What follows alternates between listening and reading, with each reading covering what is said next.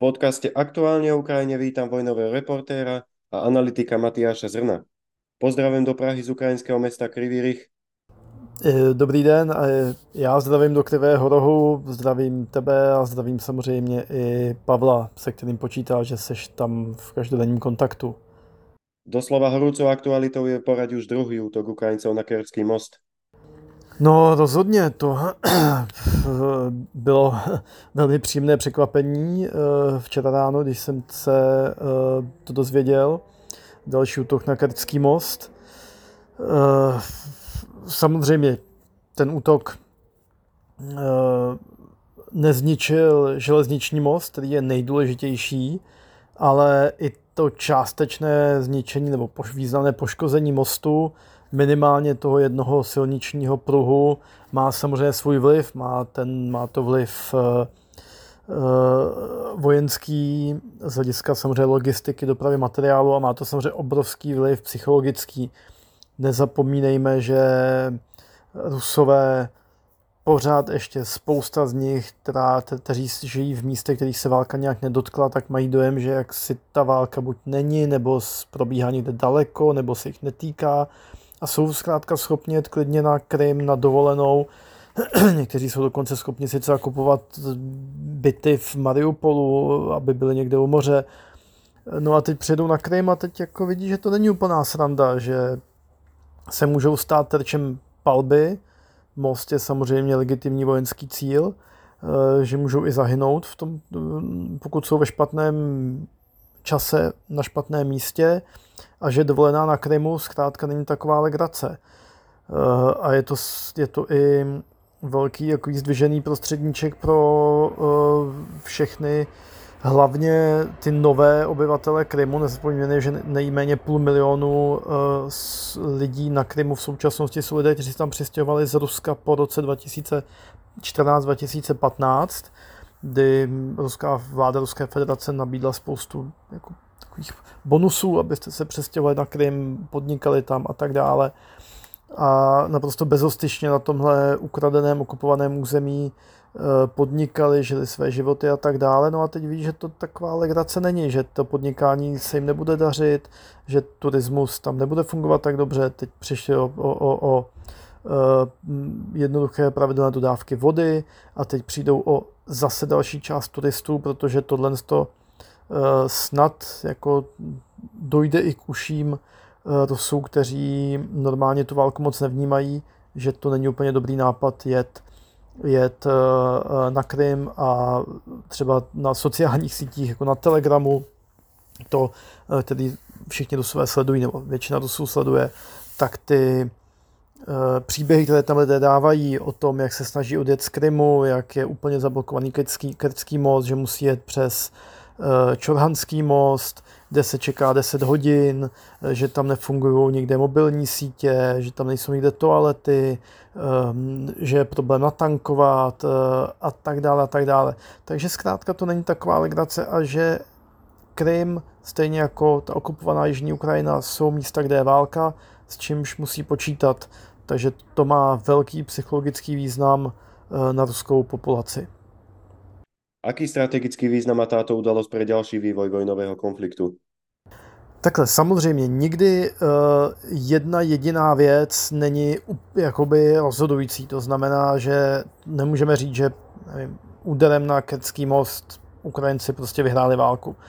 Ale když si to všechno dáme dohromady, když si dáme dohromady údery na logistická centra, na sklady pohonných hmot, na sklady munice, když si dáme ostřelování Čongarského mostu, v červnu, když si dáme nyní útok, druhý už útok na Kerčský most, což znamená, že když se podařily dva, dost pravděpodobné, že se podaří i třetí.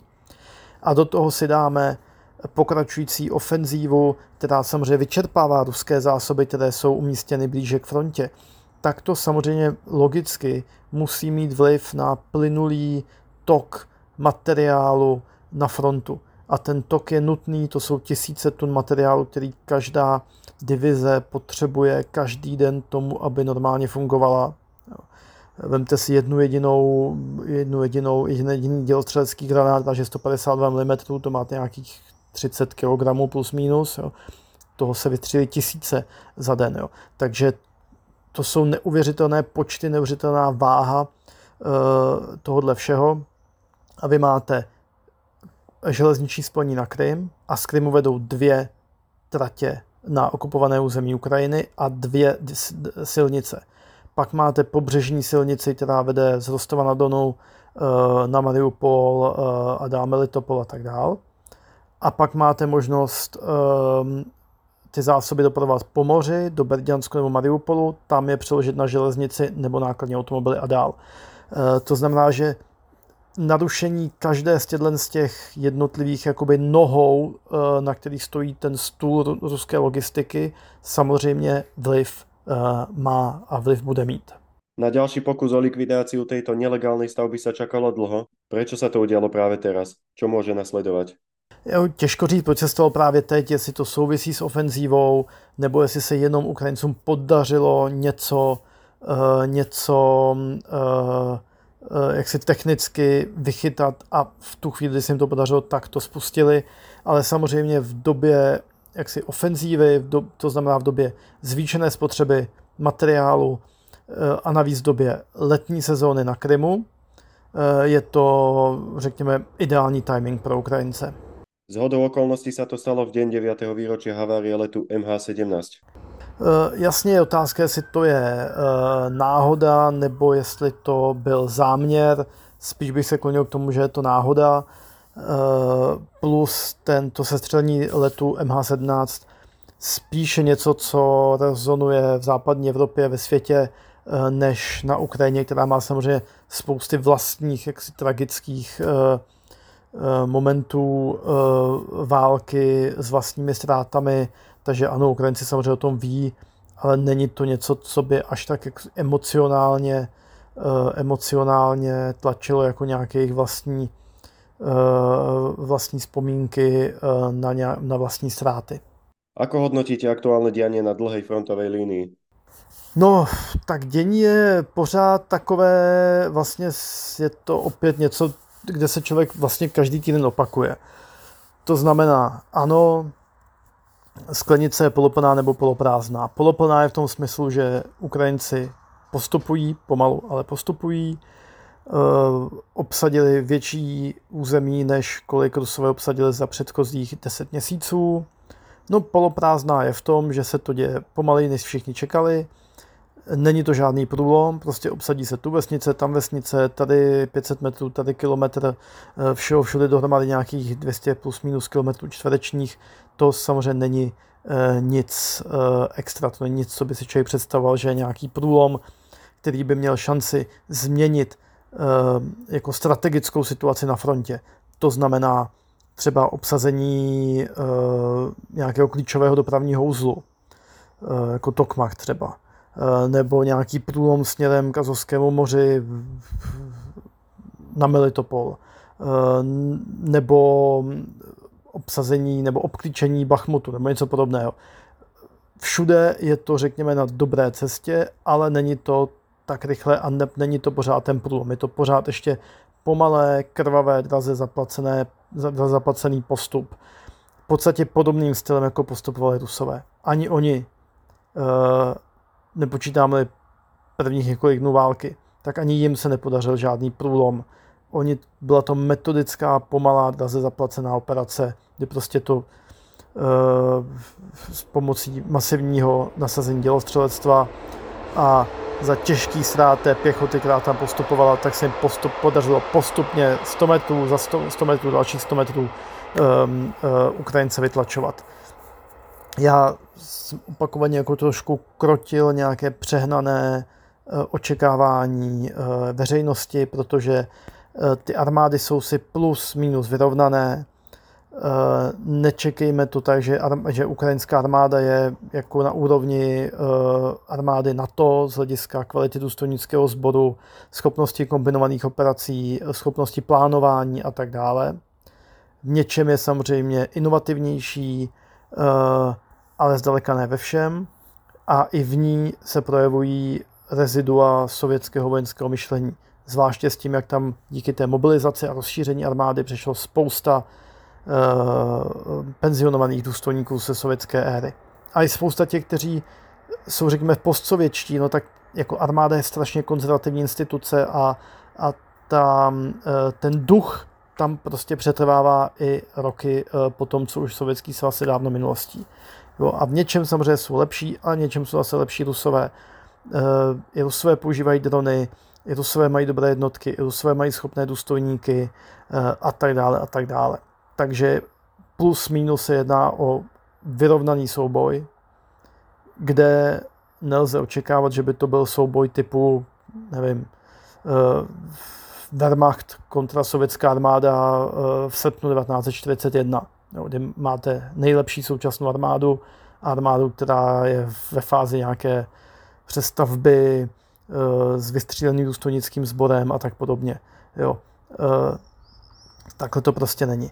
Takže Ukrajincům nezbývá, než bojovat stylem, kterého jejich důstojnický sbor schopný a jejich vojáci schopní, což je opět taky vlastně metodický postup, stejně jako to dělají Rusové, byť s větší senzitivitou vůči ztrátám, není tam prostě toho, neženou ty své vojáky až tak na jatka, jako samozřejmě Rusové.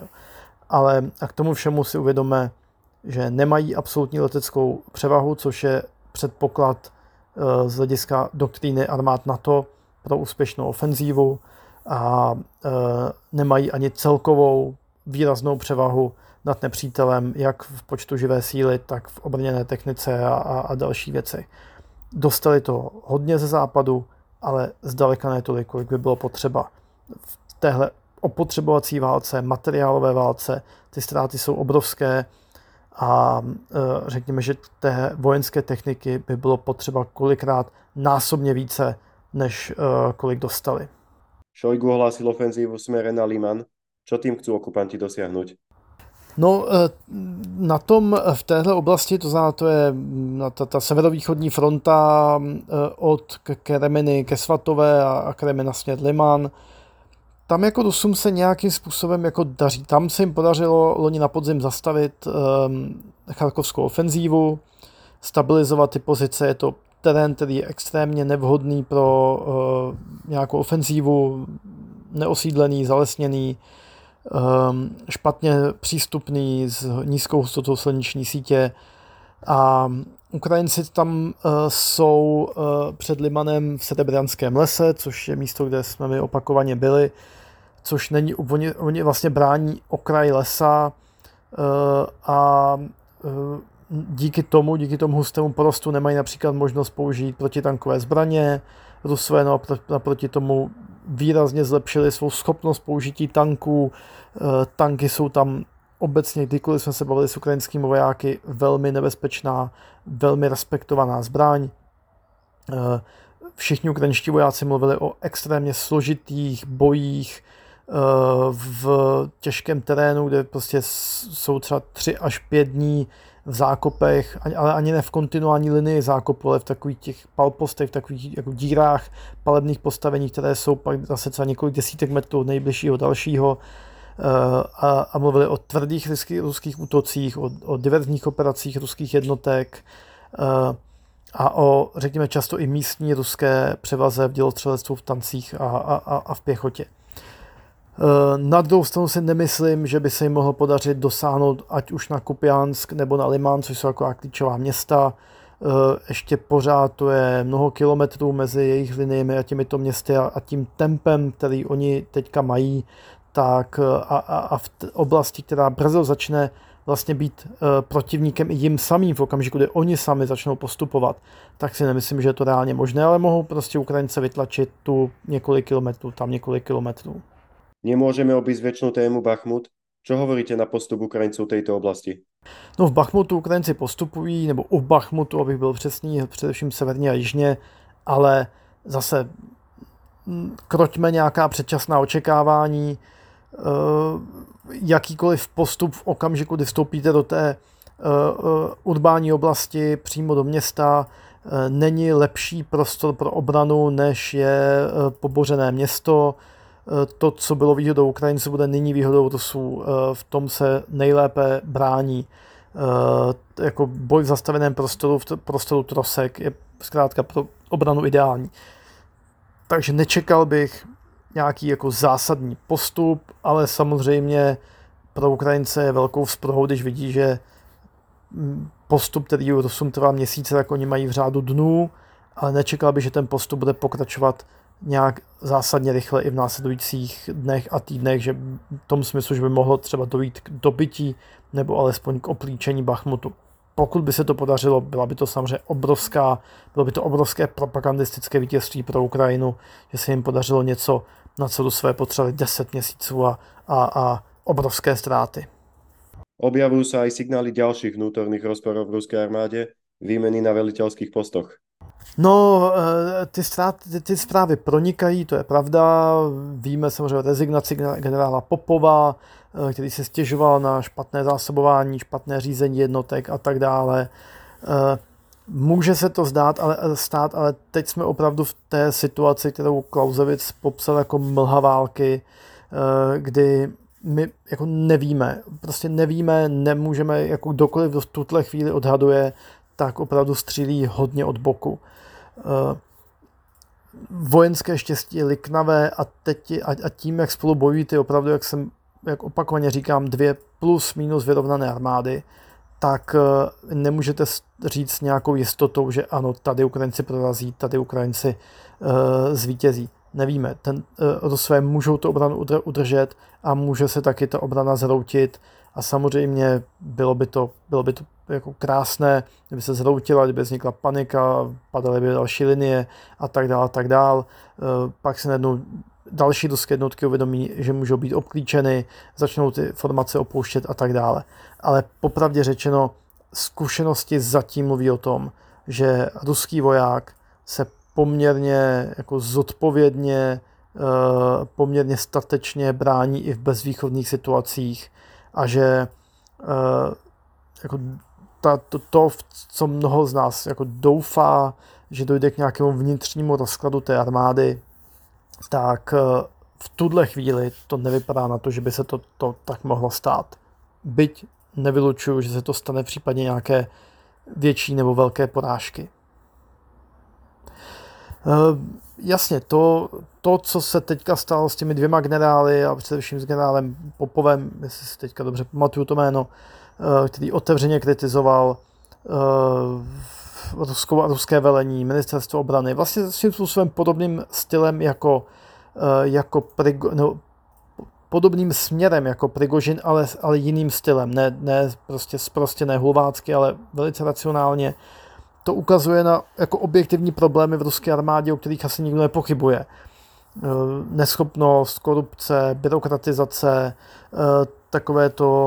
ta kultura toho, že nahoru hlásíme vždycky situaci lepší, než je, to je extrémně nebezpečné. To, že se chci zalíbit svým nadřízeným tím, že se tváří, že situace je v pořádku, protože vy nemůžete, jako základem řešení problému je pojmenování problému. Když nepojmenuji problém, když dělám, že problém není, tak ho samozřejmě nevyřeším. Jo, a to je zkrátka problém ruské armády, je to obrovský problém. Uvidíme, ten režim se zatím zdá být relativně stabilní. Myslím si, že tam je potenciál pro velké problémy. V okamžiku porážky začne se hledat viník. Někteří schopnější důstojníci už toho budou mít jako plné zuby, někteří vojáci můžou mít toho plné zuby taky, ale ne ve stylu, že by chtěli pokračovat v boji, jako třeba důstojníci, ano, pak ukončit. Prostě to opakování roku 1917, o kterém mluvil Putin, a je to jedna z mála věcí, kterou s ním souhlasím, že to je něco, co hrozí, tu je jako nějaké reálné memento, ale nezdá se mi, že by ta situace se dostala v tuhle chvíli až takhle daleko. Bude to chtít ještě jako ruskou armádu trošku více naklepat, chce to nějaké porážky, nějaké výrazné, exemplární porážky a pak se to může začít hroutit jak domeček z karet, ale i za té první světové války to trvalo nějaký 2,5 roku a navíc to bylo doprovázeno obrovskými problémy na domácí frontě, včetně nedostatku chleba a tak dále. V téhle situaci Rusko bohužel zatím není. Ďakujem vám za zaujímavé postrehy. Do počutia na budúce. Sláva Ukrajine. Díky, budu se těšit příště. Sláva Ukrajině.